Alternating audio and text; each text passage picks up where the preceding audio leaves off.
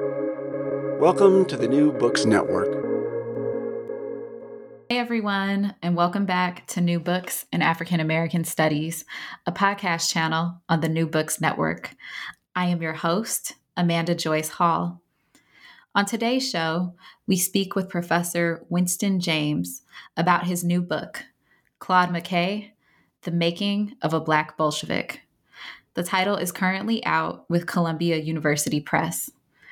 Dr. James is full professor of history at the University of California, Irvine, where he teaches on the history and politics of the African diaspora, including Pan Africanism, Black nationalism, and Caribbean radicalism. His previous award winning books include Holding Aloft the Banner of Ethiopia Caribbean Radicalism in Early 20th Century America, published in 1998.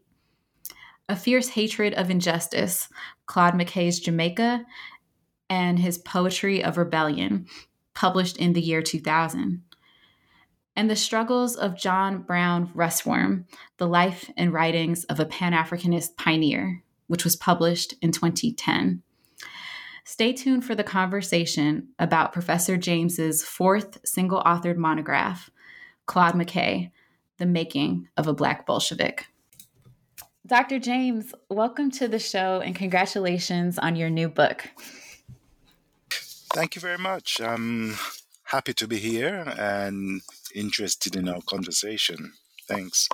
Yeah, yeah, we're honored to have you here. As I mentioned to you offline, I have long admired your scholarship, and in fact, holding aloft the banner of Ethiopia, Opi, yeah, the banner of Ethiopia was a really important book for me um, that opened up my understandings, kind of of Black internationalism and Caribbean radicalism. So I was especially excited when I saw the release of your new book on Claude McKay.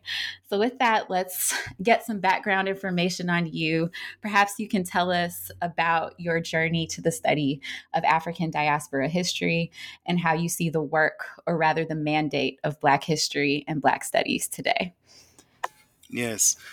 Well, thank you very much. And thanks for your nice remarks about holding aloft the banner of Ethiopia. Um, uh, it was my first job really at um, um, University of London at Goldsmiths College. Um, there was an initiative to develop a Caribbean Studies program there, and I uh, I was brought in to coordinate the project, and this was in the early eighties, um, and it basically focused on the the, the, the Caribbean, but obviously, if you're do, talking about the Caribbean, then you're talking about the African diaspora, you're talking about the world, you're talking about world history, uh, because the Caribbean is so interconnected with modernity and and the wider world in every single sense of the term, in terms of commerce, movement, beings, etc., etc. Um, and CLR James actually maintained that it's the first modern society um, that developed in places like Barbados. But anyway, that's another matter. But that's how it started. That's how my work started, and um, um and then I. I moved on to McKay, and we can talk about how that happened in a moment. But um, McKay especially required a type of connection to different nodes of um, um, the Af- the network of the African diaspora. Um, so that one into it in an even more profound way. Um, so I went to the Schomburg in Harlem and did all sorts of research over the summers until I came to the United States in in '91 and um, basically I did my dissertation. I changed my dissertation from political economy to writing um, the, the, the, my dissertation on on on McKay. Um, uh, so they, you know, I've been engaged from the very beginning um, in that type of work. You know, almost. Um, accidental manner because I wasn't sure what I was going to do after I did my undergraduate and masters. I one stage I wanted to be an architect until I fell in social sciences and, and history. Um, uh, you know, because as a kid, there's a neighbor who was an architectural draftsman, and he was studied for studying for architecture. Uh, let me brighten up his lines and stuff as a little kid, and uh, was fantastic to see these patterns on the page, uh, on the sheet of paper. Um, but anyway, um, so um, I was invited to be involved with this thing at Goldsmiths College, and that's where it started. And from there, I went to other institutions and came to the United States on a fellowship in '91. Um, then taught at Columbia, and then taught at Irvine uh, more recently.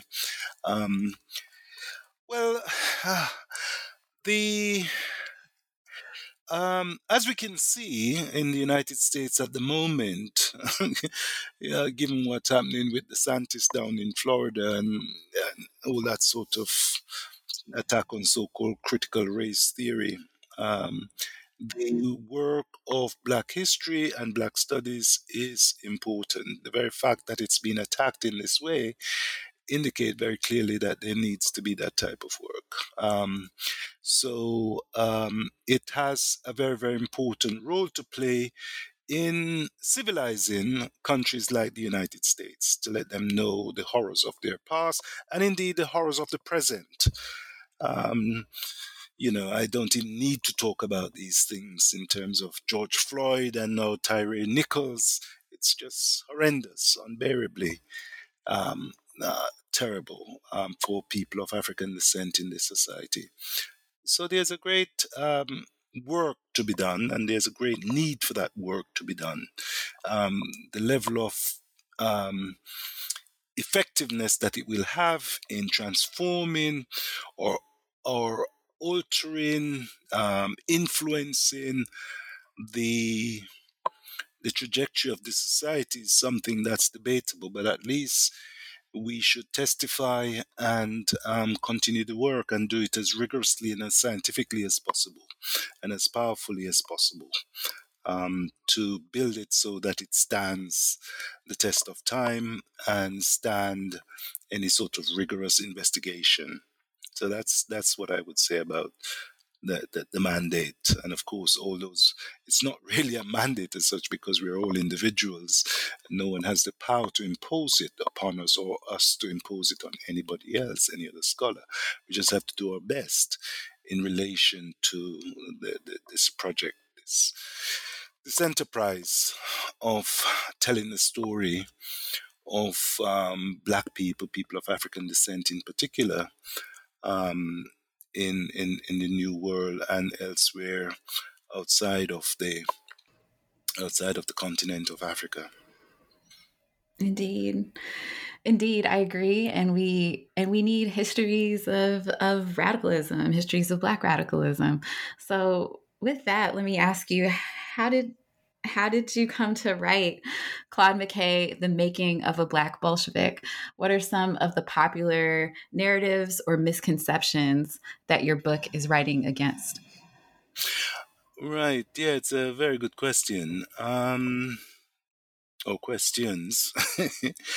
um, uh, in a way, the writing of the book was. Um, you know, has a, a peculiar origin in many ways. As I said, I was doing work on political economy at, at the LSE um, at the University of London.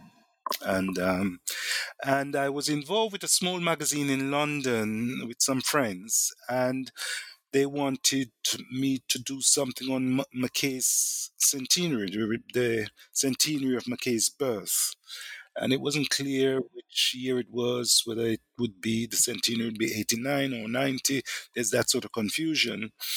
But in any case, I decided to write an essay um, on McKay, and um, as quite often happens with me, unfortunately, in certain ways, fortunately as well as unfortunately, it just expanded. It just grew and grew. Um, and and then I, I was teaching full time at the time, and indeed directing a program um, at, at what is now London Metropolitan University, and um, Um, and I had this large manuscript um, on McKay, and I thought, well, I'm more engaged with this now, and I've done all of the research on political economy and stuff like that, and I feel that I had solved some of the questions that I wanted to engage with for myself, and I had great enthusiasm to write about McKay, so I decided to focus on that. And I spoke to my supervisor at the LSE, and they were in agreement and allowed me to do this historical study of McKay. Um, and, and and that's how it began. Um, and holding aloft the banner of Ethiopia uh, emerged out of simply one chapter of that book, of that of that dissertation.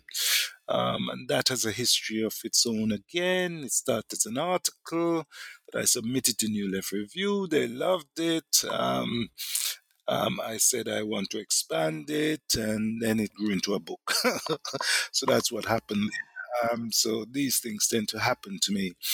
Um, and and my main reason for doing it, apart from this sort of you know organic emergence of the project, is the fact that I I I was um, profoundly moved and impressed by McKay's life and his politics, his courage, his audacity, um, his humor, his wit, um, um, and his intellect generally. Uh, it's just, uh, I, I, find him very engaging and very powerful. I also, because I'm also from Jamaica, um, black Jamaican, um, I have a certain sense of identification with him and I understand a lot of his stuff that um, many others who don't have that background might have found difficult. And indeed, in the scholarship, I can see that very clearly that people don't understand the culture and therefore they misunderstand uh, McKay. In any case, my key motive behind writing this is because McKay wasn't sufficiently considered in a serious manner as a, a thinker, as a political thinker, and also his radicalism, although sometimes mentioned, uh, was not really investigated or taken seriously enough. It's seen as a sort of a, you know, almost like a little um, uh, a moment of uh, madness on McKay's part and so forth, not something to engage with in any sort of serious way, or they, they just see it as an expression of passion, you know. Um, and so he's he's quite often, and it comes from James Weldon Johnson, uh, who described McKay as the poet of passion, and others have taken that that um, that designation on, but without considering that he was also a poet of thought, great thought.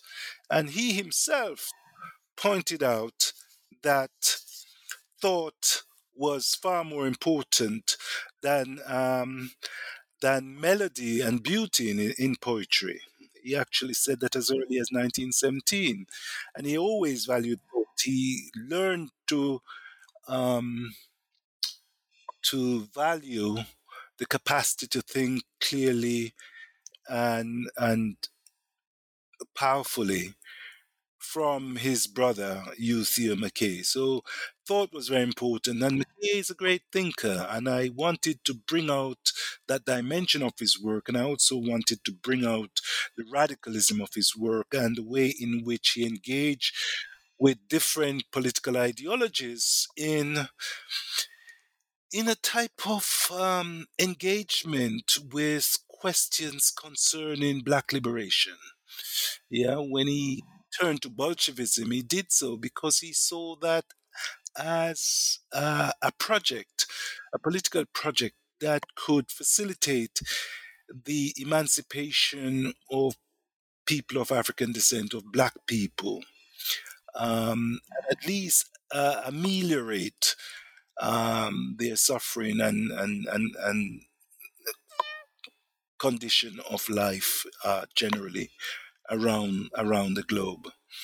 Um, and it's the same thing in relation to his ambivalence towards Garveyism, um, which he later embraced as he moved towards the end of his life. You know, he wrote a wonderful, amazing, long poem about Garvey, celebrating Garvey, although he had criticized Garvey earlier on. But he was always ambivalent as early as 1920, he wrote an essay called Socialism and Negro, and he says that, listen, I'm an international socialist, but I'm supporting nationalist movements such as the Garvey movement, and I'm con- supporting Indian nationalism and Irish nationalism.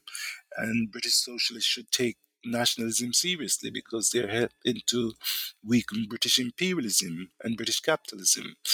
Um, so these are things that he, he gave serious thought to. Um, and this volume traces his political evolution, his political trajectory from um, his time in Jamaica as a young man um, to moving to the United States in 1912 um, then going to England in 1919 and, and spending over a year in London, and that had a profound impact upon his politics. And he returned to New York in January 1921. So, this first volume deals with those crowded years of his youth. I mean, he was only 32 at that stage, but um, it's quite amazing what he managed to accomplish in during that first first phase of the the life that I'm looking at. There is another volume that will come out, which I still have to uh, finish, and that takes the story from 1921 to 1948. Um, so that's the broad logic behind writing the book. I, I, I was, you know, people just didn't take his politics seriously, and I don't think people um, took him that seriously as a political thinker as well. Um, so I wanted to do both, and in order in order to present him in that way, and I also wanted to um, make some some very apart from those broader um, considerations. I also wanted to make specific interventions in the way in which McKay's formation, political formation, political and intellectual formation, um, have been described in, in, in the literature. Um, that is to say, one finds a ridiculous overstatement and inflation of the role that Walter Jekyll played in his development.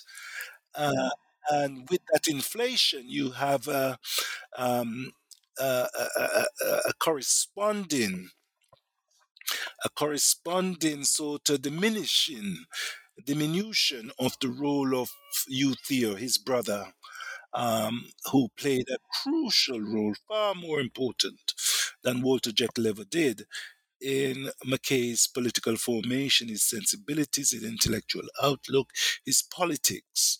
It doesn't mean that Jekyll didn't have an influence. I pointed out that he did but it's been overstated. And I think this is part of the fact that Jekyll's biography was and is more easily recreated from public sources, published uh, material, and so on, compared to U'Theo. And many of these scholars didn't do the hard and dirty work of going through the newspapers um, and going through the archival material that give you a sense of who U'Theo was and what he did. And they didn't even look in any sort of detailed way in the correspondence between U'Theo and McKay, which are there in the archives. So that is something I wanted to cover, and I and uh, and and and change the perception of the role of U'Theo given the fact that he was so important in McKay's formation um, um, and, and, and general development as a person.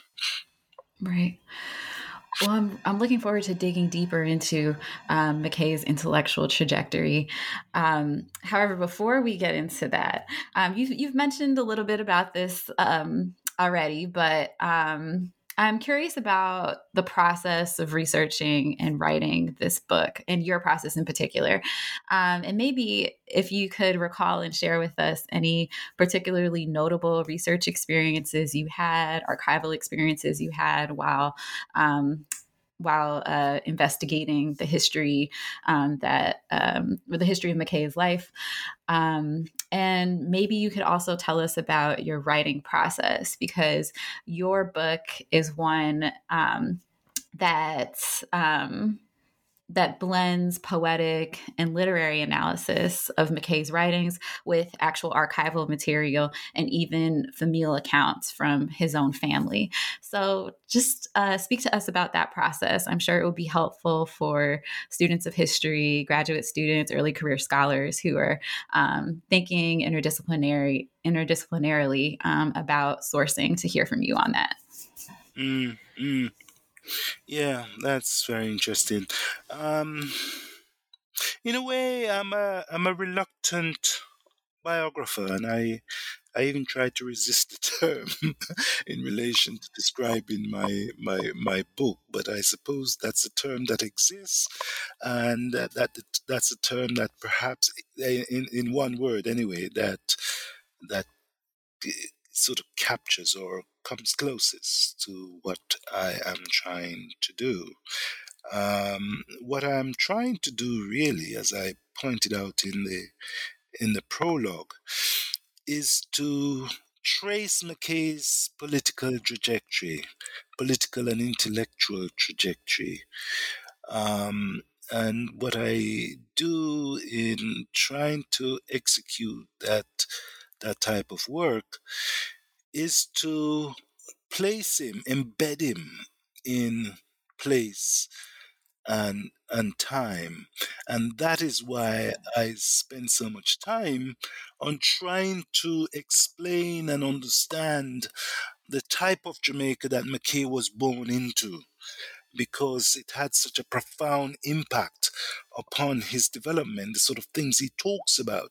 You cannot fully understand them, you cannot appreciate um, the salience of those things if you don't have an understanding of what's happening within Jamaican society and, and, and the broader broader world uh, in which he was born for instance, you cannot understand the whole business of the number of women in in uh, in in that figure in McKay's poetry, the presence of sex workers, the treatment that the police mete out to um, working people, dark skinned people in Kingston, uh, without understanding what was happening in the countryside and what pushed people in large numbers um, to move to cities um, uh, such as primarily Kingston. Montego Bay was a smaller smaller outfit. So you can't understand that without understanding um, the wider context. So there's this always this interplay between the wider context, wider society, and the individual life, the, the way in which that individual life a biography expresses itself through time. So there's this dialectic that I try to engage in between context and text, and context um, and biography, um, and and so um, I look at his poetry in order to understand what he was thinking and feeling about um, key um, political dimensions of Jamaican society in the latter part of the 19th century, beginning of the um, the 20th century, left Jamaica in 1912. So I take that analysis up to um, 1912, the type of Jamaica in which he was born, how he was shaped, and so forth. And the idea basically is to give you, the reader, as rich and, and as full an understanding as possible um, in understanding McKay and understanding the man who left Jamaica in 1912 and, and, and moved to the United States. And so in the United States, I do the same thing in terms of trying to understand the locations that he went to and the way in which um, those experiences helped to shape him and what he was feeling uh, about those experiences. So there's this interplay between context, again, as well as text and biography. Um, and the the idea is to try and bring those things together as seamlessly as possible um, and provide as rich a tapestry of um, McKay's life um, as as I, I, I could manage.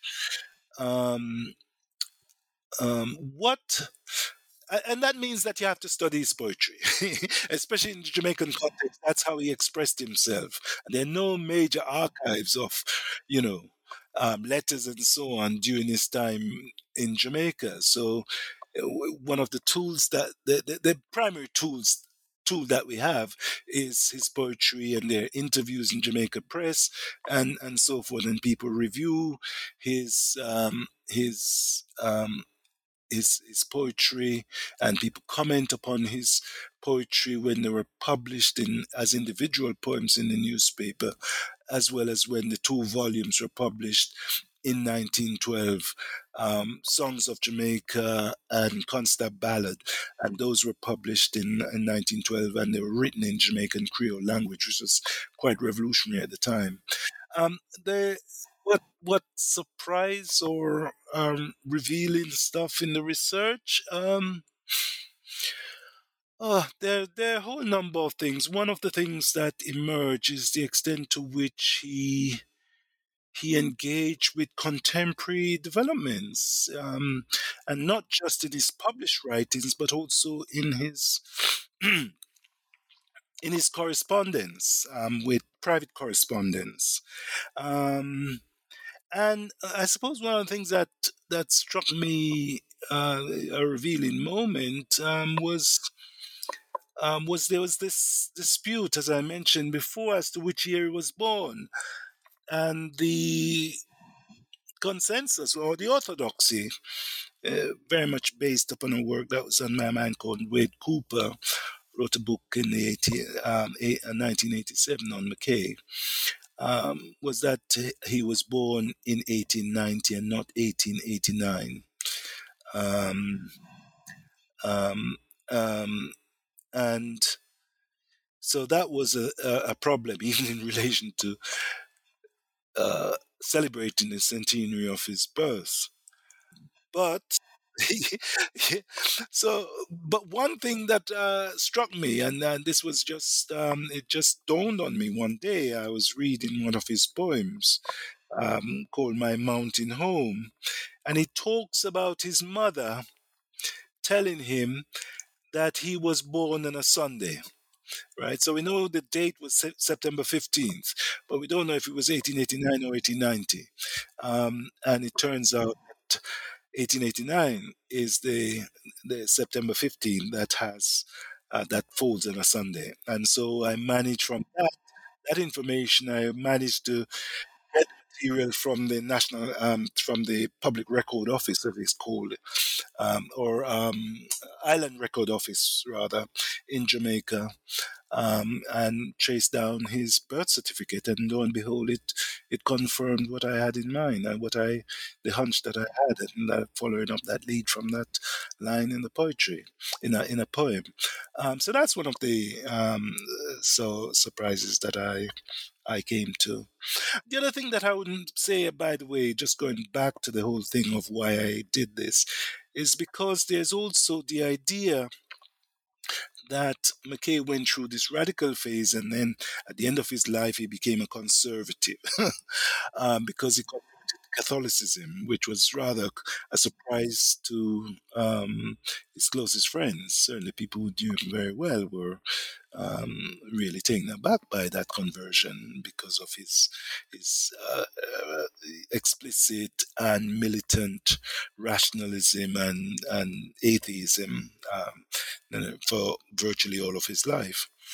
But what is interesting is that he was also linked to radicals in the Catholic Church, including Dorothy Day and the Catholic Worker Movement. Um, so he he he um, abandoned certain aspects of his politics, but he also maintained a level of radicalism and certainly wasn't a conservative um, when he died. Um, so that's another thing that needs to be borne in mind in, in understanding him, and and that's a misunderstanding that that that exists out there as well. Mm-hmm. Well, um, one thing I want to uh, dig deeper into is kind of the dialectic and the interplay that you mentioned earlier between the historical context and McKay's life and this work that you're you're doing to kind of um, show how one influences the other um, or and how how they influence each other.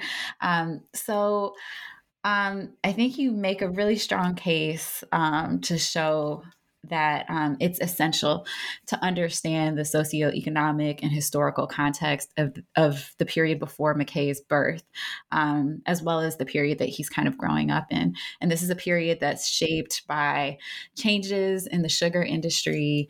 Um, it's defined by the ruling class's weaponization of taxation and land access um, on the island. So I'm just going to ask you to paint that picture for us so we have an understanding of McKay's context. Um, why were these forces significant? How did they amplify and solidify the color hierarchy um, in Jamaica that still exists today? Um, and ultimately, how did these things impact the lives of uh, Black Jamaican peasants? Mm. Yeah. Well, um, the late 19th century was a period of profound transformation within the economies of the British Caribbean. Um, and not just Jamaica, but Jamaica um, manifested very sharp um, uh, uh, shifts in um, economic forms and economic activity, and even the the, um, the, uh, the, the, what you might call the industries. People talk about the sugar um, although it's agriculture really, but there's manufacturing as well involved. And they talk about the banana trade. So what one had at the end of the 19th century was basically a fundamental decline in sugar cultivation throughout the British Caribbean, mainly because Cuba and the Spanish speaking Caribbean was more advanced in um, sugar cultivation and outcompeted um, Caribbean sugar. Um, and Brazilian sugar was also important in that process. And what happened in, in consequence was there was a decline in the acreage devoted to um, sugar cultivation, sugarcane cultivation. And almost um, serendipitously or accidentally, um, an American came on the scene um, in the 1870s and 1880s and decided to try out. Um, you know, selling banana to um, Americans mainly in Boston. Um, the Boston Fruit Company emerged, and this man was Lorenzo Dow Baker. Um, and he was ruthless and gathered a large number, uh, large areas of the island for uh, banana cultivation. And banana quickly was far more profitable than sugar um, by the 1890s and, and certainly displaced sugar in terms of the revenue that it, it brought into the into the island. But in that process of expansion of banana, you have the exploitation and displacement of the peasantry. You had land that previously had been occupied, not outright owned by the peasantry, being um, aggregated by these large conglomerations, not just uh, Lorenzo Dow Baker's um, um, so called fruit company, but also by members of the Jamaican ruling class who had previously owned sugar plantation and they learned from um, Baker that they could make lots of money from banana cultivation instead of sugar. So they shifted over, especially in the eastern parishes where the rainfall was very uh, was is much was and is much higher than elsewhere in the island, and and banana require large um, amount of water. Um, so in those parishes, St. Thomas, Portland, St. Mary, you had this extraordinary displacement of peasants and people working the land, ordinary people working the land, and these being taken over by um, banana plantations, and the people were owning their own land or working their own land um, now became workers, agro proletarians, if they could get jobs on these plantations, because many of the workers on these banana plantations were in fact indentured uh, laborers from from India. Um, so you know it, it, it, just became horrible and it, from the from the you know the beginning of the post-slavery period you had the uh, taxation the strategy basically of trying to uh, tax ordinary people back to the plantation. So prior to the ending of slavery, you had basically force being mobilized to keep people working in the midday sun on sugar plantations for nothing, right? They were slaves, enslaved people. At the end of slavery, the question arises how do you get people to go back onto these plantations, especially when the planters do not want to pay them a living wage and quite often they also could not afford to pay a living wage because their their their their plantations were just so uncompetitive economically compared to plantations in Cuba and elsewhere. Um, and what they did was to tax the owner people. They taxed their donkeys, they taxed their little carts by the wheel, they taxed the land disproportionately if they owned land, they taxed their, um, uh, uh, you know, um, calico and, and rough cloth that they use. They tax their matches. Um, they tax everything that they could tax in order to push people back onto the plantation because if you if you they tax their huts and if they if they if you don't have the money then you would be sent to prison or to the almshouse or wherever right? So what you had to do was to go to the plantations and basically work for starvation wages. And you try and keep them from owning land. Um, so that's the that's the broad context within which these developments, these changes were taking place when when McKay um, was growing up. And what one found was that there's a clear correspondence which which went back to the period of uh, enslavement of Africans between color and class and race and class. That is to say, at the top of the Jamaican pyramid, which has a, a very sharp point but a very wide base, at the top of this pyramid were Europeans, right? Or white Jamaicans. These were primarily British people, right? And the leadership was almost invariably foreign. So the governor was always foreign, would be sent directly from London. And basically, the officialdom, the structure of uh, administration was peopled by uh, Europeans, the top end of it, uh, British people coming out to the colony to work in the colony. And below them were local whites. And below those local whites, going down the pyramid, you'd have people of mixed descent, you know, um, people of half European or half white and half black. Um, and below them, you'd have black people, you'd have the Africans, you'd have skilled workers to begin with, and then a vast majority of people who were profoundly working class and um, work on sugar plantations and wharfs and various type of labor and work. And that was the vast majority of the people. Over 90% of the people were in this black category. Um, and these were the people who suffered. And within, you know, right through the non white population, you have this colorism. So if you look further, the, the higher up you go into looking in the hierarchy, the lighter it becomes. So at the bottom, you have the darkest people. And as you move further up, it lightens a little bit and then it becomes white and foreign at the, at the very tip, right? And this is uh, McKay. One of the interesting things about McKay was that he occupied a peculiar position within that social structure. McKay was from a, a black family,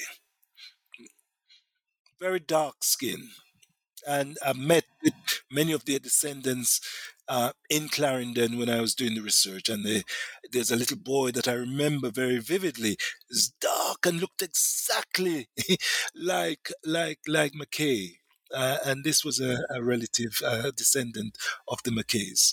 Um, and but what was interesting about them is that his father, through you know a number of fortuitous um, circumstances, particularly the marrying of McKay's mother and then um, McKay's paternal grandfather, uh, sorry, maternal grandfather, giving McKay's father, Thomas McKay, a couple acres of land. And from there, he accumulated land. He was illiterate. He worked at one stage as a road mender, which was one of the most, um, you know, uh, low level proletarian job and hard and vicious jobs in Jamaica at the time. You're in the middle of the road, breaking marl and stone to put uh, on the road. Um, these were low level proletarian uh, work uh, people. Uh, and he managed, by the time McKay left in 1912, he had 100 acres of fertile land, you know, different plots of land. It wasn't all on one, one, one aggregated plot, but it was scattered because he bought land when people were encumbered, when his neighbors were encumbered. He was quite ruthless and he just went around and bought them. So in, before the bailiffs came to kick people off, he would buy the land and therefore have the land instead of it going back to the government in that sort of way. And McKay talks about that way in which his father did that. And he, the fact that he was extremely hardworking as well. And McKay really admired that. Um, so, but what, what um, Thomas McKay did and what um, uh, Elizabeth McKay, McKay's mother, did was to make sure that all of their children were educated. And in fact, basically all of them ended up in white collar jobs. And the firstborn was U'Theo, and U'Theo became a schoolmaster, yeah, a professional, a very distinguished Jamaican, one of the star students uh, in his graduation um, from Mico College and wrote to the newspapers about various aspects of Jamaican society and life, uh, criticizing government policy or local policy uh, in the in in Clarendon and as well as uh, stuff happening um, nationally. Uh, and what is interesting is that they were independent. They had resources. They were basically rich. They were relatively wealthy, but they were black. They were very dark skinned.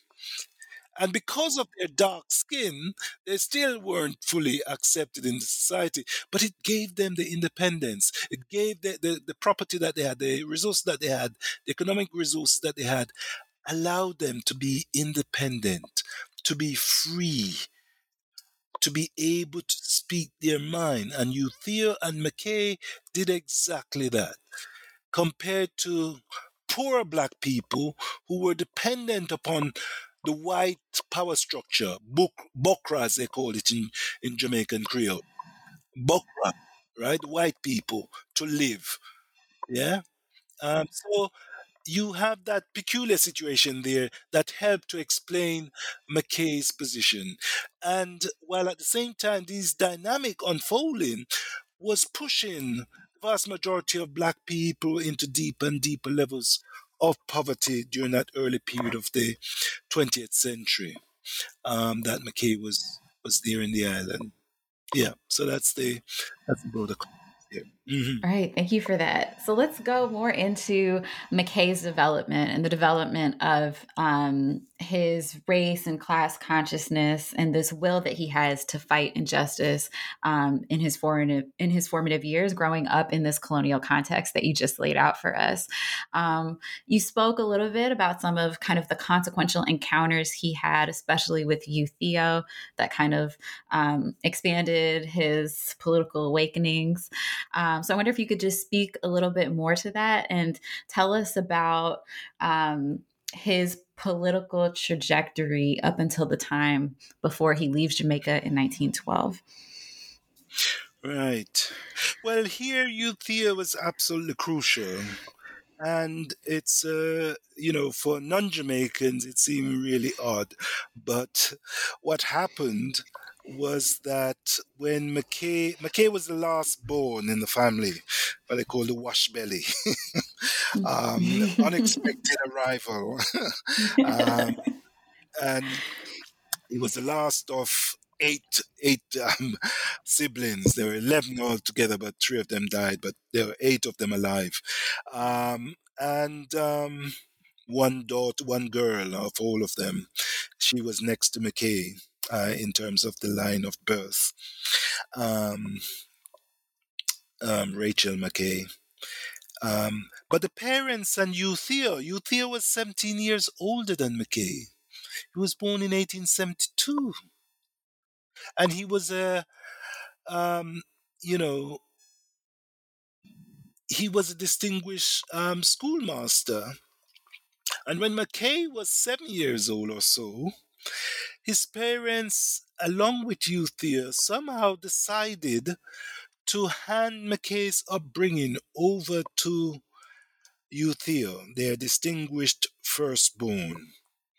And U'Theo at the time lived near Montego Bay, which is a good distance away from James Hill and Nairn, Nairn Castle, uh, in, in, in Clarendon, where the family um, was based. Um, and he was there for some seven or eight years. So he didn't get back home until he was about 15 uh, or maybe even 16. Yeah. Um, and so U'Theo effectively became a substitute father. They didn't, there's no evidence that they even go back, they even went back to um, James Hill um, McKay talked about his brother sending um, champagne for Christmas and stuff like that. Um, and there would be correspondence, and U'Theo would read the letter and tell McKay, "Oh, your your your mother, mother and father send, says hello to you." Um, so effectively, McKay was brought up by his brother, this crucial age from roughly seven years old to about 15 years old when they both went back to James Hill, to um, Clarendon.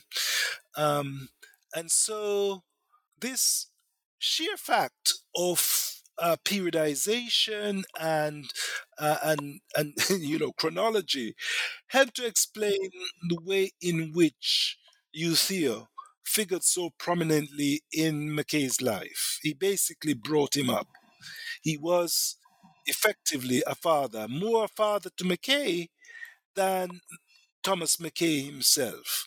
When McKay went back to um, Clarendon, he talks about reacquainting himself you know, or acquainting himself with the family. He had to get to know people again. It was really odd for him to uh, call his father father and so on, given, you know, the fact that he hadn't grown up with him and so forth. And he talks about this very movingly in in in one of his um, memoirs about his about his childhood, My Green Hills of Jamaica.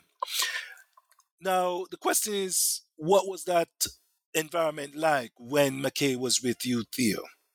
Well, U'Theo was a radical by Jamaican standards and by other standards. Yeah, he was he was a feminist. He supported women's right uh, to vote. He supported women's suffrage. When many of the Jamaican men, even some that were seemingly progressive, were against giving women the suffrage in 1919. McKay wrote to the press about this and in you know invoked uh, the name of John Stuart Mill, saying John Stuart Mill, for one, thought that uh, women should have the rights and they deserve it and should have had it long ago, etc., etc. Um, he was against the aggregation of land in the way in which the ruling class uh, dominated the land and the exploitation of the peasantry. He advocated uh, public education on a wider scale and more resources being allocated to public education. He advocated for income tax, which didn't exist at the time. He wanted a tax, as he put it, that would hit the pocket of the rich men. Um, and there was no income tax in Jamaica at the time, so that was something that was. And what was interesting about him as well, which put him well apart from many of his, well, virtually all of his contemporaries, uh, in terms of this intellectual milieu that was emerging at that time was that he was an atheist. He was an atheist and he also was a socialist. He was a Fabian socialist. was a wasn't a revolutionary socialist. A Fabian socialist people, people the Labour Party was created by the Fabians and basically was gradual change to dullen the worst uh, sharp edges of um, modern capitalism. Um, they were many of them were feminists, and uh, and Annie Besant, Annie Besant was one of the people that McKay talked about and expressed admiration for. Um, so that's what we have. We have someone who was outspoken. He was always writing to the press. It's incredible. I mean, letters I found in both Gleaner that's a major newspaper in the island, and the Jamaica Times, um, which no longer exists and died many years ago. Um, but he wrote all these letters and articles in the newspaper about social conditions and uh, political issues uh, surrounding uh, Jamaican uh, working class and, and, and peasantry. So it's within that context that McKay developed his political outlook. U'Theo had a remarkable library, and McKay, on his own volition, started to read the stuff in the library. And he was encouraged by U'Theo. And then after he read more and more, they had discussions about the things that he read. Um, U'Theo's um, common law wife at the time, or personally, I, I, don't think he was officially married at that stage. But McKay talked about his wife telling telling McKay not to read a book that was written by a particularly notorious atheist. And uh, U'Theo comes in and says, "Look, let the boy read what he wants." And McKay talks about that moment of great freedom that. Um, that he could read what he wanted and think what he wanted. And he said uh, at the time that one of the things that gave him the greatest joy was the fact that he was his brother's brother. And that was part of the little privileges that he got at U'Theo school because U'Theo was the headmaster. But it was also to do with the, um, the admiration of his brother. Uh, and it comes through in all of his writings. Um, this this extraordinary uh, closeness that he had to U'Theo. And finally, when they went back to um, uh, Nairn Castle in James Hill in Clarendon, there's a revival, a religious revival led by a little Welshman. Um, and everybody was being swept in, swept up by this religious revival, including McKay's brothers and uh, his sister, as well as the parents. And the only people who stood apart from it was McKay and U'Theo. And they thought that McKay, uh, in particular, had a pact with the devil, and they were being persecuted, and people didn't talk to them anymore, and they walked down the street, etc. Um, and and but they stood firm, and it was only him and his brother McKay and U'Theo, who stood firm against this religious revival and this wave of religiosity and conversions that was taking place at that time. Um, so it's within that that that that is the role that U'Theo played, and that's a type of um, political formation that McKay uh, uh, uh, encountered during those early years of of his childhood and youth uh, in in Jamaica, and so he developed this sensibility. And there's this colorism as well that uh, prevailed in Jamaica at the time. Yeah, the type of prejudice that light skinned people had against dark skinned people. Um, so, and that was something that came out in his poetry um, when he was in the constabulary, when he moved to Kingston. And you find that radicalism and the identification with the poor, and identification with market women, identification with sex workers in the urban centers, people that he knew from his his village. Uh, in Kingston, he found in these desperate situations and the brutal um, character of uh, colonial policing uh, he he joined the police force, which was on a whim and was just he regretted it in me almost immediately, but it wasn't as easy to get out. Um, and but he through that because of the encounter with ordinary people on the streets of Spanish Town and Kingston, he got a profound understanding of the oppressive nature of colonial rule and he resented it you know, um, he said that at time the police force was one of the things I, I regret in my life uh, most. Um, so it, it, just radicalized him basically. Um, it made him more politically conscious and more more outspoken in his objection to what he encountered. If you read those poems, it's almost as if he was he was traumatized by by that experience, you know, the cruelty that he he witnessed. And there are poems that he made, uh, you know, notes at the bottom talking about the particular event that triggered that particular poem. He talked about um, one poem in particular where um, the a young man got caught up with bad company and was being arrested by the police and they and they handcuff pinched him and cut him, and he he talked about the guy talked about you know the bleeding and the, you know cop you cut me you know and stuff like that and and, and he was so moved by it. He talked about somebody being whipped by the tamarind switch. Um, and you know person peeing himself and the humiliation and ah it's yeah so the, all of those sorts of things to um, deepen his radicalization um, during those Jamaican years. Mm.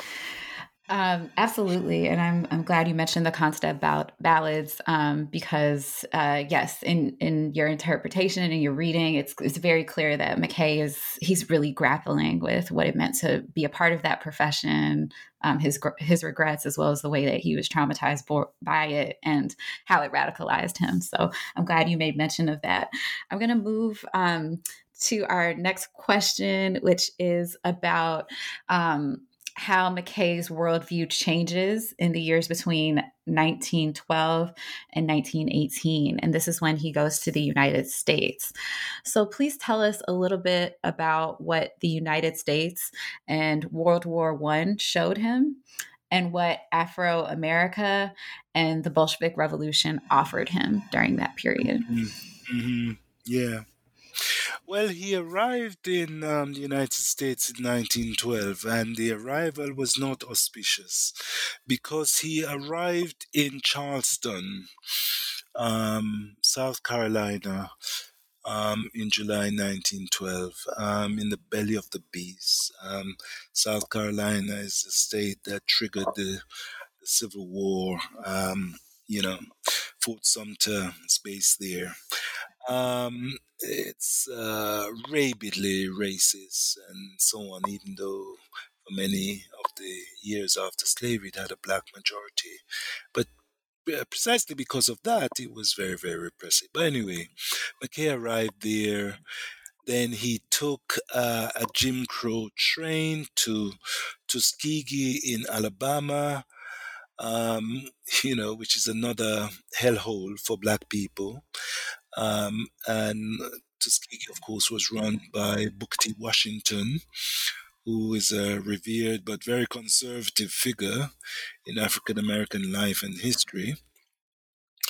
And um, McKay hated the place because it reminded him of the constabulary force. It was very militarized, and uh, you know he would have been almost 22, 22 or so at the time, and he was being, you know, people were being infantilized, um, the students there, and he perhaps was older than many of them at that stage, and so he left. Um, he said that he couldn't take the machine-like existence at at Tuskegee, so he left Tuskegee, and he somehow um, bit mysterious, and I tried to unravel it as much as possible as to how he ended up in Kansas State College in Manhattan, Kansas. So he went there.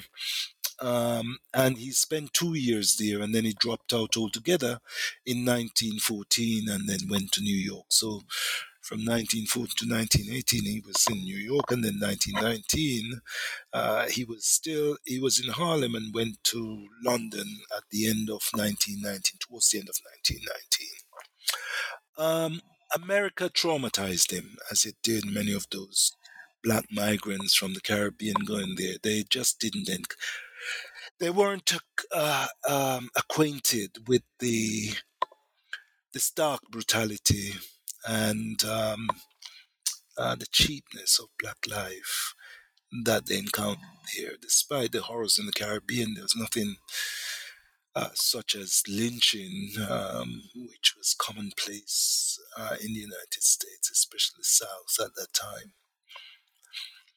So it traumatized him. And one of the things that I pointed out is that he even moved towards religion. He started talking about God and the Savior and all these sorts of things um, in his poetry.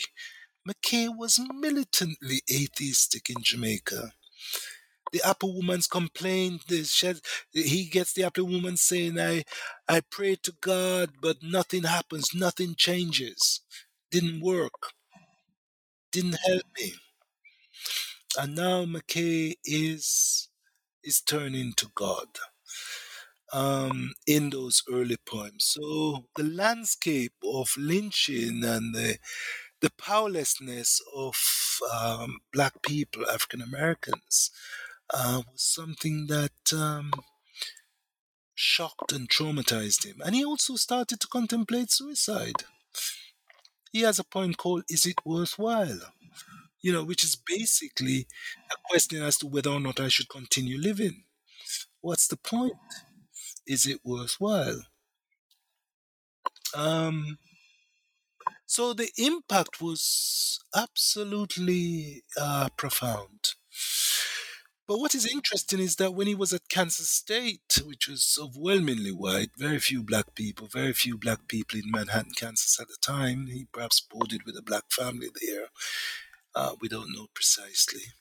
Um, we know the subjects he studied and how he did, and I talked about his school record and the college and so on um, in in the relevant chapter in the book. Um, but he joined um, a socialist um, group, student group, while he was at at Kansas. So he continued to um, express or explore that dimension of his political sympathies. Um, but there are a couple of things that happen, right, uh, which you mention in your questioning. One was the outbreak of the First World War. And when that happened, McKay was already in New York. He was in Brooklyn at the beginning, uh, tried to run a restaurant there, and that didn't work. So he quickly moved from there to Harlem. Um, and the First World War just shocked him. It shocked him to the core. There's another shock to his system the Jim Crow conditions, the horrors of lynching, the horrors of American life, the cheapness of black life, and the callousness with which those lives were extinguished um, by racists in the United States, and the license that they had to do whatever they wanted with black people, especially in the South. All of those things were profound. But as if that wasn't enough, then you had the horror of the First World War.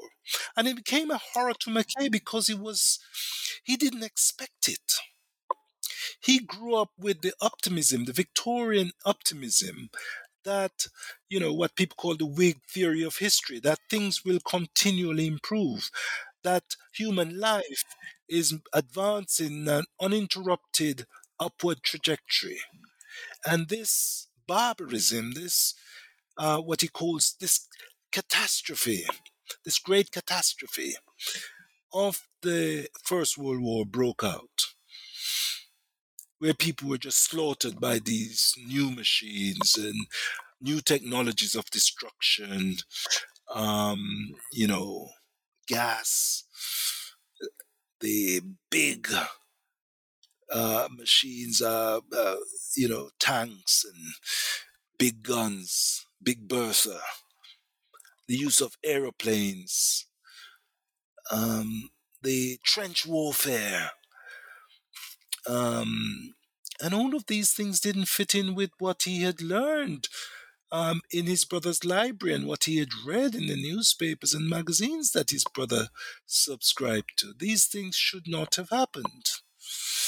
And so he talks about the way in which that affected him. He talks about it in various places, um, in his novels as well, um, but also primarily in A Long Way from Home, a travelogue and come autobiography that he published in 1937. He talked about meeting George Bernard Shaw in London in 1919, and he talked about uh, when um, George Bernard Shaw mentioned the Great War, as it was called then. Um, he made the sound, the distinct sound of uh, whinny uh, uh, in distress, a, a horse, a colt in distress. That was how badly it had uh, affected um, George Bernard Shaw. Um, and so there's a spirit of darkness all around. And um, you find that in a lot of his early poems. Um, and then something else happened that gave him hope and that was the outbreak of the Russian Revolution. Yeah, and McKay um, wrote a poem called "To Holy Russia." That was published in, I think, 1920. I think he published it in the Workers' Dreadnought. It might have been in, yeah, I think it's the Workers' Dreadnought. So that was after he went to London. Um, to Holy Russia. And in that poem, he says that Russian Revolution has given him back his golden hope. He restored my golden hope. Yeah? And why did he see so much hope in the Russian Revolution? Well, the Russian Revolution was anti capitalist and it was resolutely anti imperialist. Um, it called for the self determination of colonized peoples that the colonies should not be under European domination, and Africa at that time, except for Ethiopia, was dominated by European imperialism. Liberia was ostensibly uh, free, but it really was a, an American dominion. Um, uh, Lenin and Trotsky called for the liberation of the colonies and the end of colonialism and called for self determination. They were also resolutely anti racist. One of the things that he brought up over and over is the way in which the Bolsheviks um, fought against anti Semitism in Russia. Um, the fact that Trotsky, one of the leading figures, was of Jewish descent and there was a disproportionate number of people of Jewish origin in the leadership of the Bolshevik Revolution helped to explain that. But it's it's actually quite remarkable the extent to which the Bolsheviks exerted themselves in trying to vanquish anti-Semitism in Russia and give full citizenship rights, which they didn't have, to Jewish people in Russia um, under the Tsar, right? Under the Tsar, they were, you know, not citizens as such. They weren't given all these rights. Uh, the February Revolution in 1917 and especially the October Revolution extended and, and gave them full rights uh, on the same terms with um, every other Russian.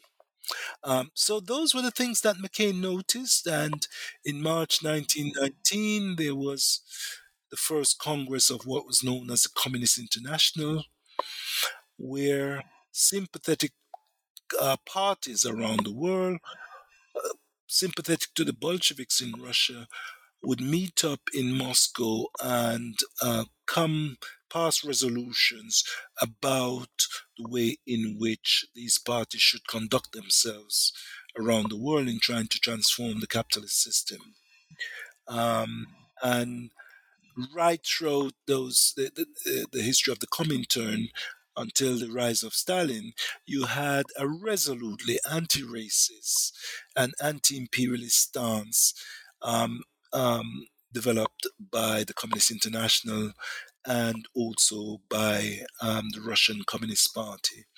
Um, so these were the reasons, these were the driving forces behind McKay's move towards Bolshevism. And by 1919, he actually called himself a Bolshevik. You know, I became Bolshevik. Yeah. Um, and and he wrote he wrote in the Negro World in 19, September 1919, um, saying that Negro leaders should make a study of the Russian Revolution uh, because it's an important thing in world history. And he had this argument with William Ferris, the literary editor of the Negro World, Garvey's paper. And then in uh, 21, he had a similar argument with Du Bois. Um, and he basically said that the Russian Revolution was the greatest thing in human history, much greater than the French Revolution that people were thought were, were, were taught to revere and respect. Um, and and so there's this extraordinary sense of optimism and hope that the Russian Revolution uh, brought um, uh, to McKay, and and that explains why he um, became so deeply radicalized during um, that period of the First World War and the Russian Revolution. And of course, the backdrop of that is to see the horrors of uh, American um, racism and American white supremacy and, and, and American capitalism and the brutality uh, of that against workers, uh, black black people in the United States. Yeah. Mm-hmm. Mm. For sure. And so right after after the First World War, that war ends, right? But the war on black people in the United States continues and reaches an inflection point in that summer of 1919, which is known as Red Summer. So um, tell us about um, tell us about how McKay's kind of like embrace of Russian Revolution. Um, how should we think about it in relation to um, this moment um, in uh, in the United States of Red Summer and um, and McKay's uh, writing of the poem "If We Must Die," which is probably um, his most popular and famous poems. So just tell us about how we should hold those things together, how we should think about them. Uh, also about the poetics of resistance and solidarity that's operative in that poem. Um, and and just yeah, and just if you could just speak to uh, those two things uh, together, because he dives deeper into Bolshevik Bolshevikism after Red Summer. So just yeah, just give us the understanding Yeah. of that. Yeah. Yeah. Well, um, the Red Summer elicited that extraordinary poem. Uh, McKay was working on the uh, as a Pullman waiter at the time of the Red Summer, and he actually wrote it while he was on duty at work. Um, and he talks about the context, about them being afraid, the workers, the black workers on the on the trains um, didn't go and spend their time in speakeasies as they normally did because they didn't know, know if they were going to be um, ambushed. So they all stuck together rather than going off individually and, and risking their lives. And he wrote that poem about the horrors of um, 1919. But it basically is a call to arms. It's a call for fighting back. Um, you know, if we are going to die, uh, let it not be like hogs. Yeah let them take us down. We will take some of them down. Pressed to the wall, dying but fighting back. Yeah? If we must die, let it not be like hogs, hunted and penned in an inglorious spot, while round us bark the mad and angry, dogs of, um, uh, you know, making their mock of our cursed lot. If we must die, let us nobly die. You know, so that's the logic. That's the argument that it's making. Listen, if they're gonna kill us, we're not gonna cry and winnow and you know we're gonna fight back. We're gonna uh, trade blows. We might be defeated, but they will have to respect us and they'll realize that our lives are not as cheap as they think they are, and they are going to lose. Uh, some of them are going to lose their lives as well. Um, so it's a it's an extraordinarily courageous uh, poem, but in fact, African Americans were doing that on the ground, especially the veterans, black veterans from the First World War, who would come back earlier that year in 1919. Uh, they were conspicuous in their involvement in all of the, you know, if you like, the, the, the, the major spots of outbreak in Chicago, in Washington, D.C., in Longview, Texas. They were amazing. They fought back and organized themselves and protected the, the black community. They were the guardians of the people. Um, um, and there are all sorts of testimony, and I cite some of it some of them in, in, in the book about the way in which these veterans actually fought against the mobs as they invaded black black communities in Washington D.C. as well as in um, Chicago and, and places like Longview, Texas. Um, so you have that element around the question of race and um, black solidarity and coming together as a people and at the same time uh, you had in 1919 a sort of um, a sort of extraordinary level of combativity on the part of the working class as a whole in the United States. Lots of strikes in that early period uh, after the First World War. Um, the industrial workers of the world, the Wobblies that McKay had joined, um, there were cross-racial alliances. So it's a very contradictory moment because on side, on the one hand, you have this, you know, attempt at pogroms and attempted pogroms against black people, and on the other hand, you have moments of solidarity through industrial action um, during that period.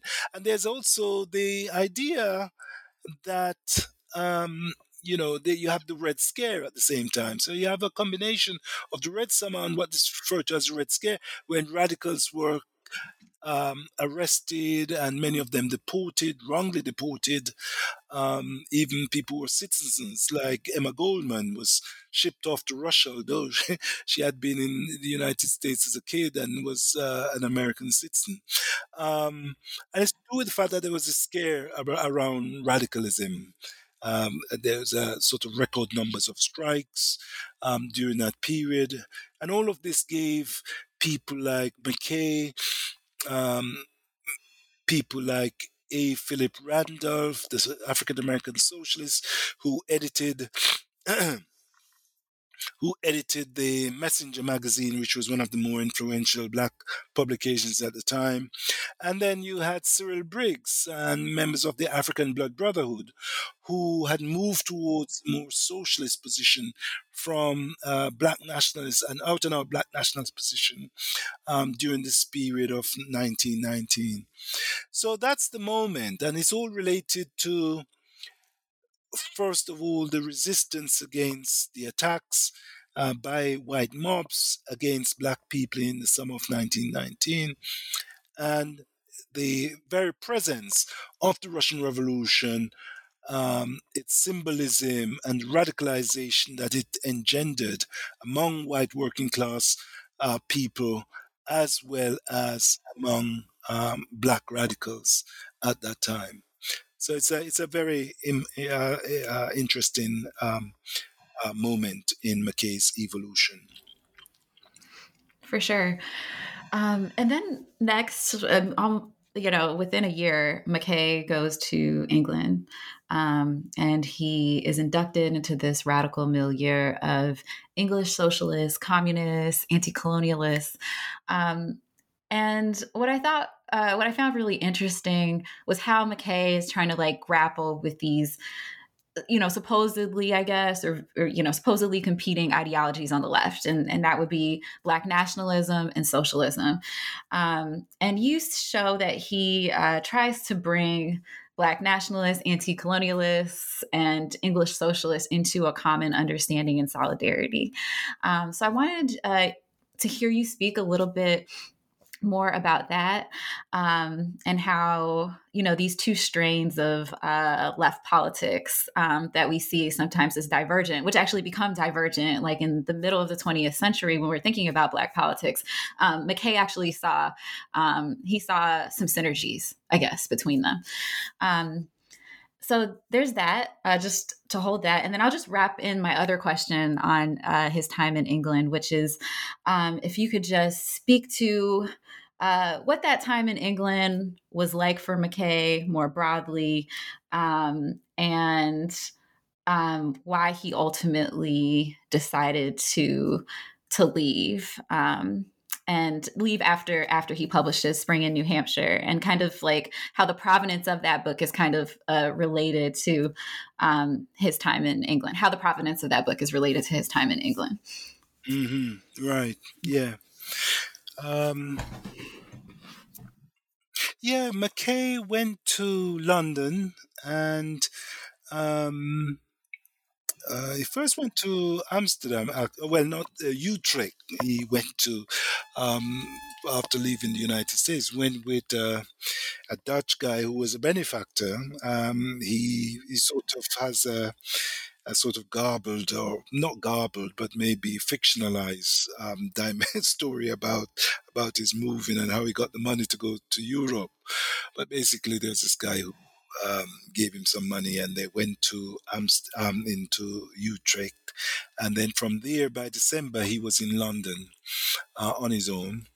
Um, and this guy was quite wealthy, and he gave him some money, something like fifty pounds, towards the publication of his of his um, poetry, book of poems. Um, so he went to London and he quickly linked up with Sylvia Pankhurst of the Workers' Dreadnought and Worker, Workers' Socialist Federation, which is really the, the most radical group in England at that time, in Britain at that time. Um, resolutely anti anti capitalist, resolutely anti imperialist um, was uh, Sylvia Pankhurst, uh, pro. Uh, Bolshevik, and they were the first people in Britain to recognize the Bolshevik Rev- Revolution and came to the aid of Russia by disseminating positive information about the revolution and against the propaganda that was um, being um, released at the time by the ruling class in Britain. Um, so they came to the defense of the Russian Revolution in a very prof- profound way. They helped to organize a group called Hands Off Russia. Um, and this is the group that McKay linked up with.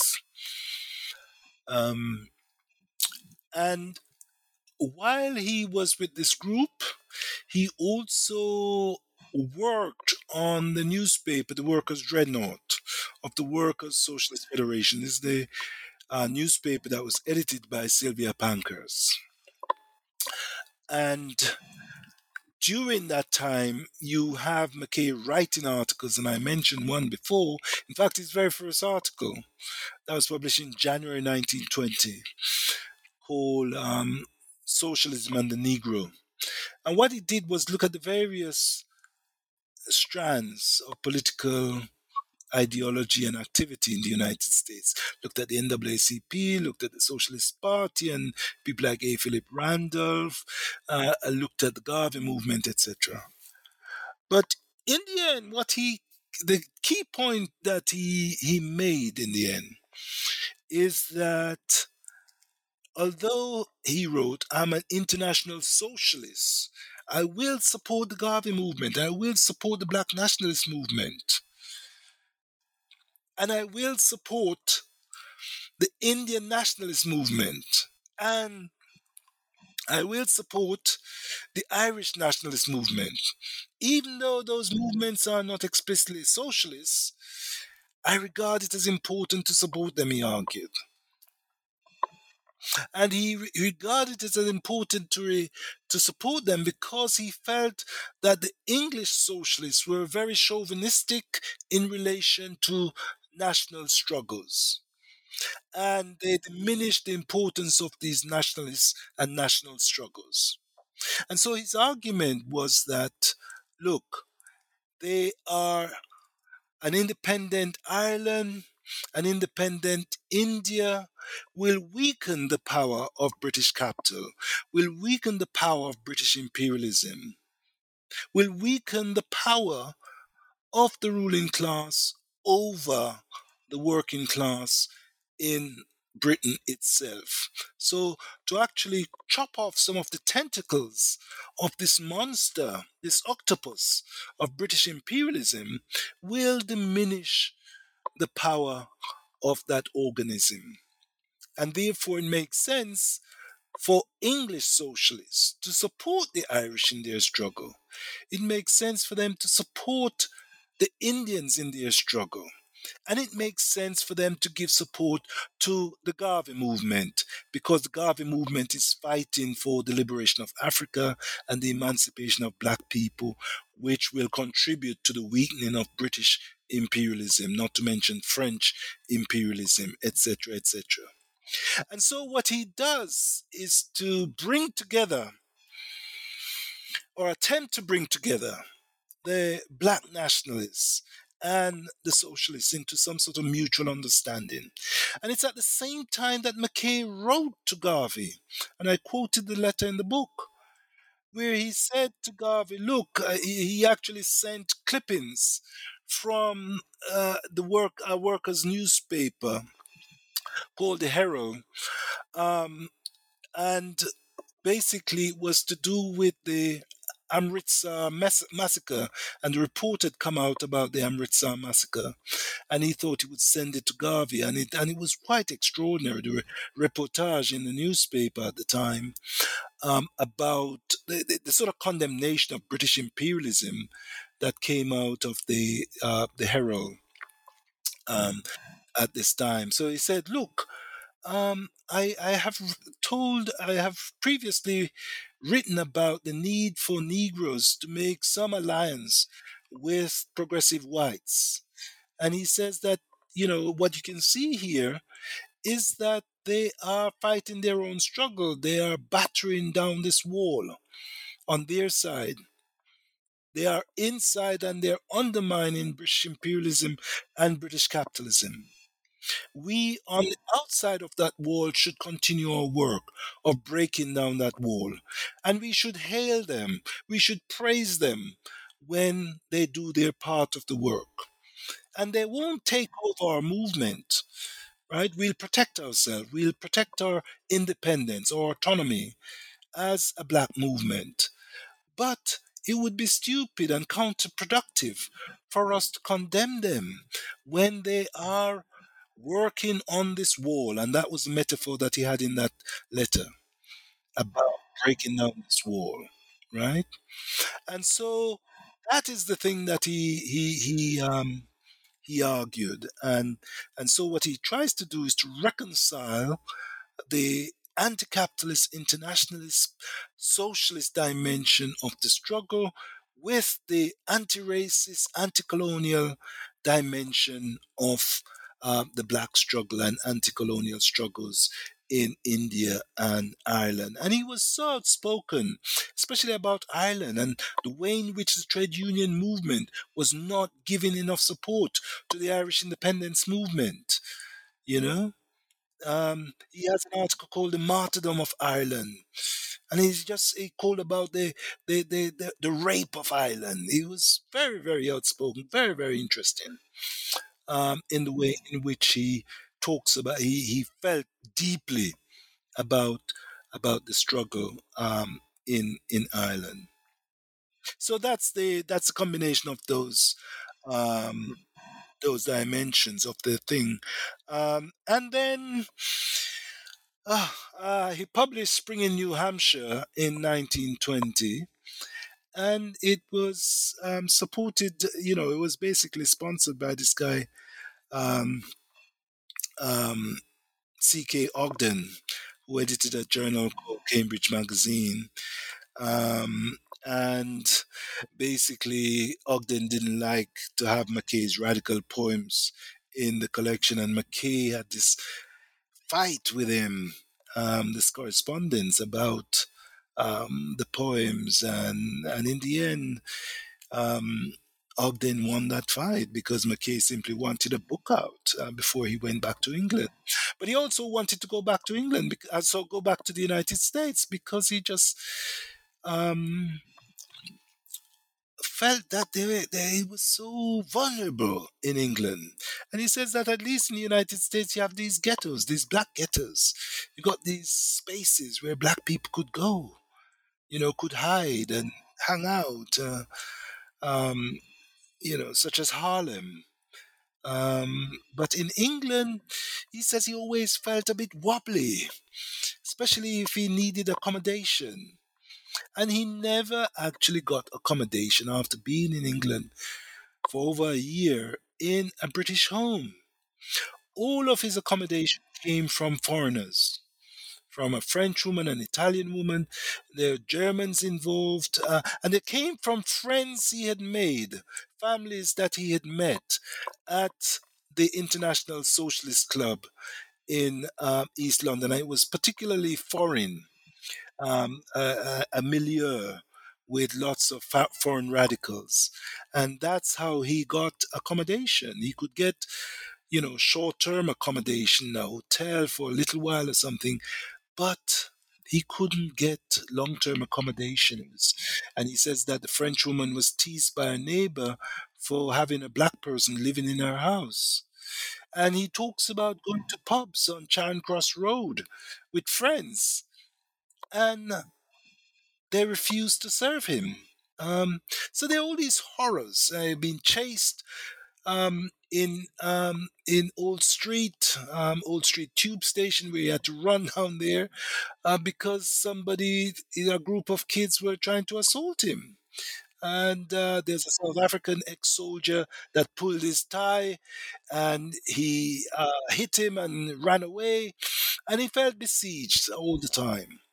Um, so that was very much, um, you know, uh, expression of his, his time in England. Um, and at the same time, he felt that we have to support the workers' movement. you know, horrible though it may be at times, he says, the proletarian movement. Um, yeah. So there's there's that, and uh, you know, I go into some detail and the, the deep logic behind many of those arguments that he developed, and the horror of his experiences uh, in Britain, the hard experiences that he encountered at that time. Can I read a poem? Just very quickly. Oh, of course. Yes, that would be delightful. I particularly find powerful and and um, and he wrote this while he was in London. Um, it's called Enslaved, and it goes. Oh, when I think of my long suffering race, for weary centuries despised, oppressed, enslaved, and lynched, denied a human place in the great lifeline of the Christian West and in the black land disinherited, robbed in the ancient country of its birth, my heart grows sick with hate, becomes as lead for this my race that has no home on earth. Then from the dark depths of my soul I cry to the avenging angel to consume the white man's world of wonders utterly. Let it be swallowed up in the earth's in earth's vast womb or upward rolled as sacrificial smoke to liberate my people from its yoke. So that gives you a sense of his mood and his, his feelings at the time. Mm-hmm. Yeah. We basically want to, Wow. to burn the house down if we're not going to get our freedom. Mm-hmm. You know, um, what I really love about this book is um, is um, that it's not only, or to me, it doesn't. It's not only just about Claude McKay's life. It's that Ma- Claude McKay's life um, becomes a window into thinking about um, the Black radical tradition and thinking about Black radical traditions and journeys through Black radical traditions. And I think that that is what. Um, I think that is one of the greatest things you've given us by um, writing this book and doing all of this research. So um, I want to hear you kind of perhaps speak on that. How do you see his life? Um, you know, and he's in the belly of the beast in so many places, um, like kind of just like anti-black capitalist world order. You know, from from where he is in Jamaica um, and working for the police force in Jamaica to coming to the United States and being in Jim Crow USA to going to the imperial heartlands, kind of in England and just the way that you trace so closely how this is developing you know his radicalism and how he's holding various um, radical like ideologies and philosophies and trying to like bring them together is i think like what you know, is what constitutes journeys through the Black radical tradition. And so I just want to hear you maybe speak to that um, as our as our second to last question. Yes. Um,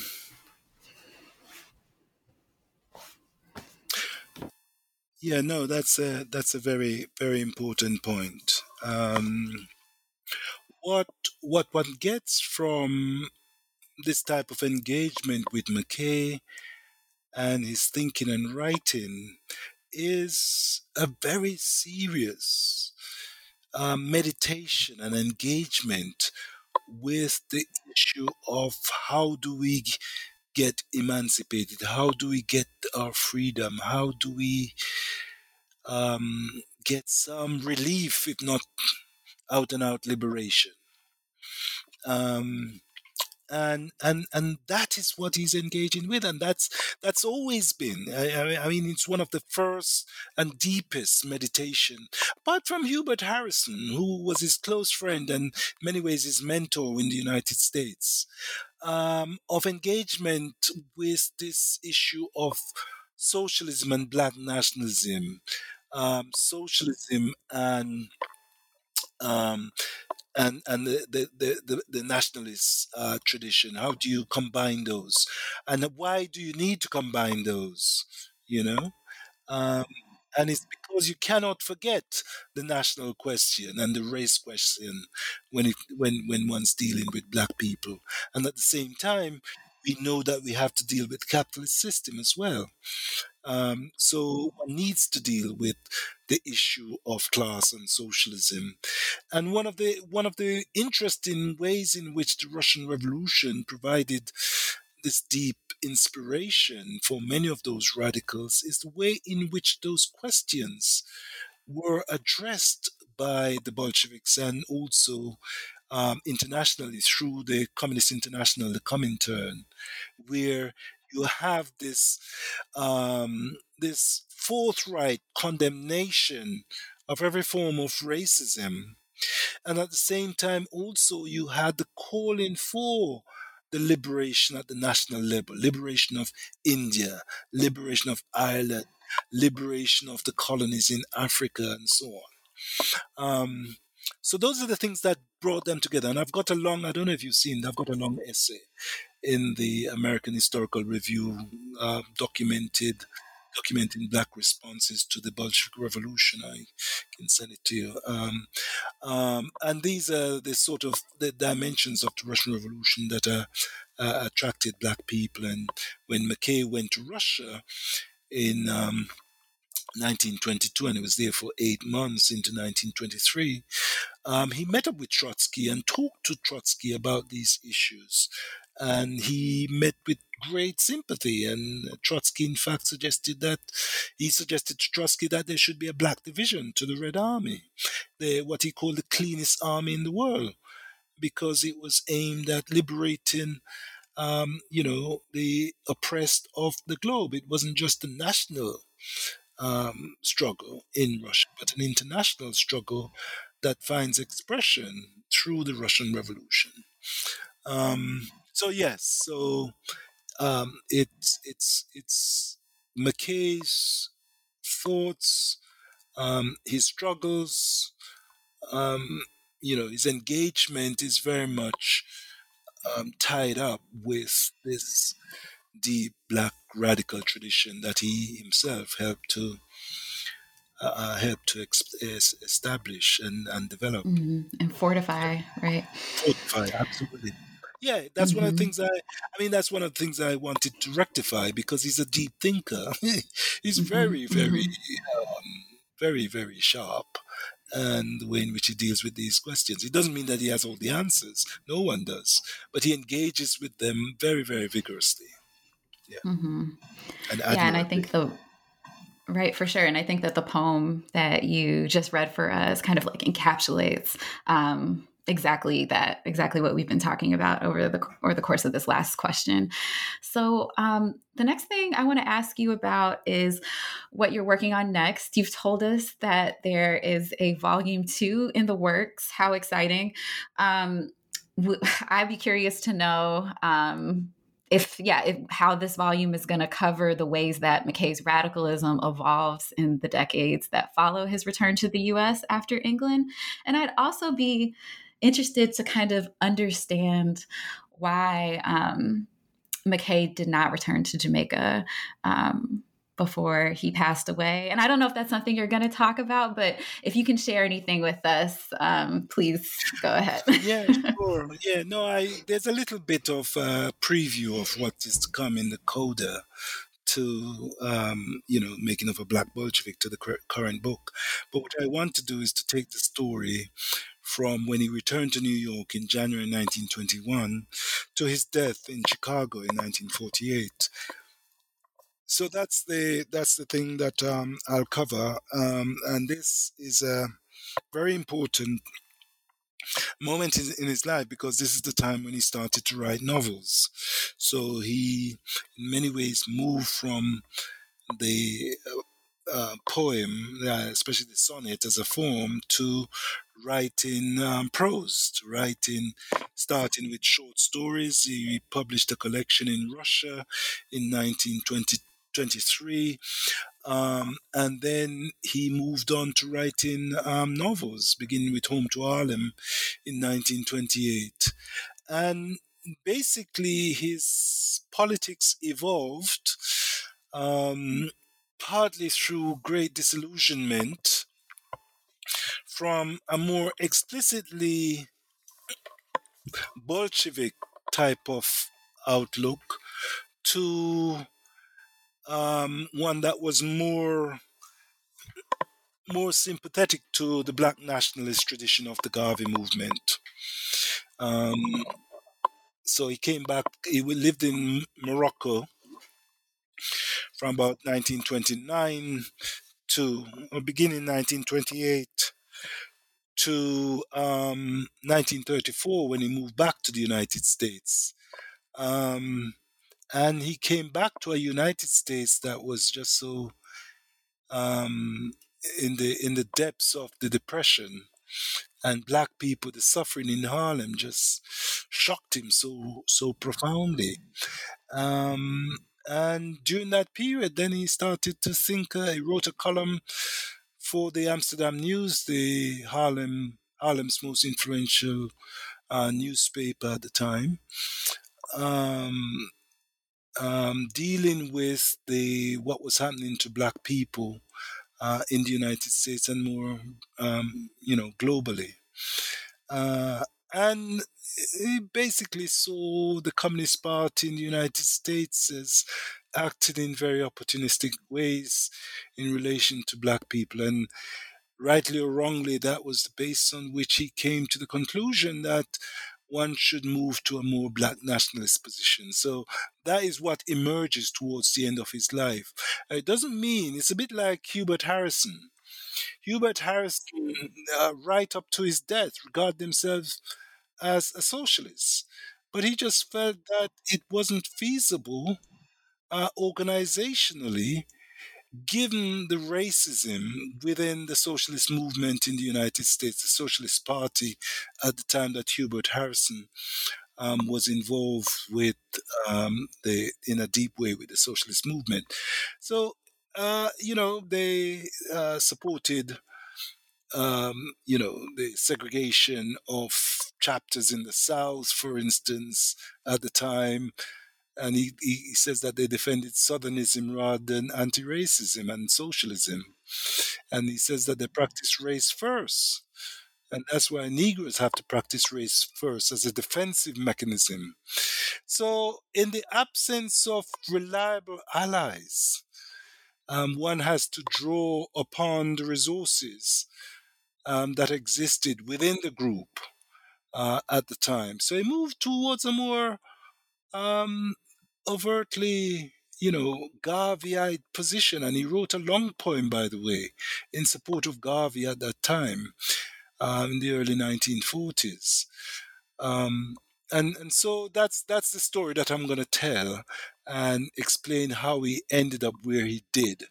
The other thing that I would mention, though, is that um, he's you know, as I said, he regarded himself as a socialist. And he was in the he talks about a formidable left wing within the catholic church. He converted to catholicism towards the end of his life but before then he was working with catholics.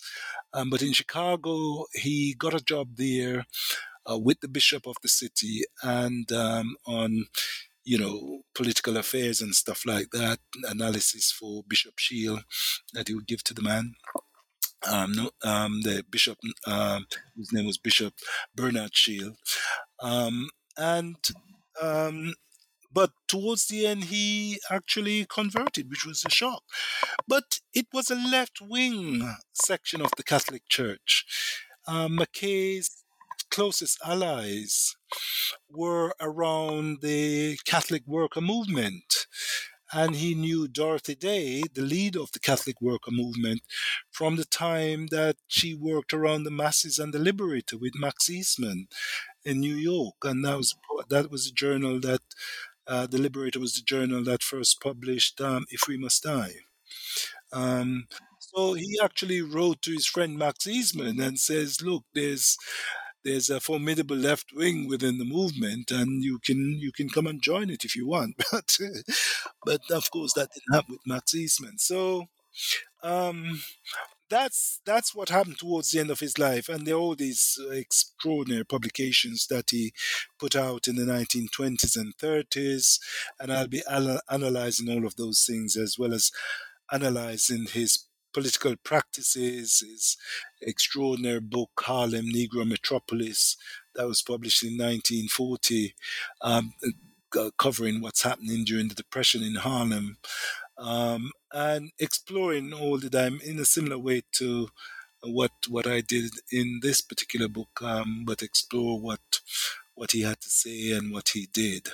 Um, from his time in Europe, he lived in in France, mainly Marseille, and then he moved to traveled a lot through Spain, and he loved Barcelona, um, and then he moved to Morocco and lived uh, near Tangier. Um, before remo- re- before returning to the United States um, in 1934, as I said, um, and then he died young. Um, you know, was about 58 when he died um, in Chicago. Um, in 1940. Yeah. So.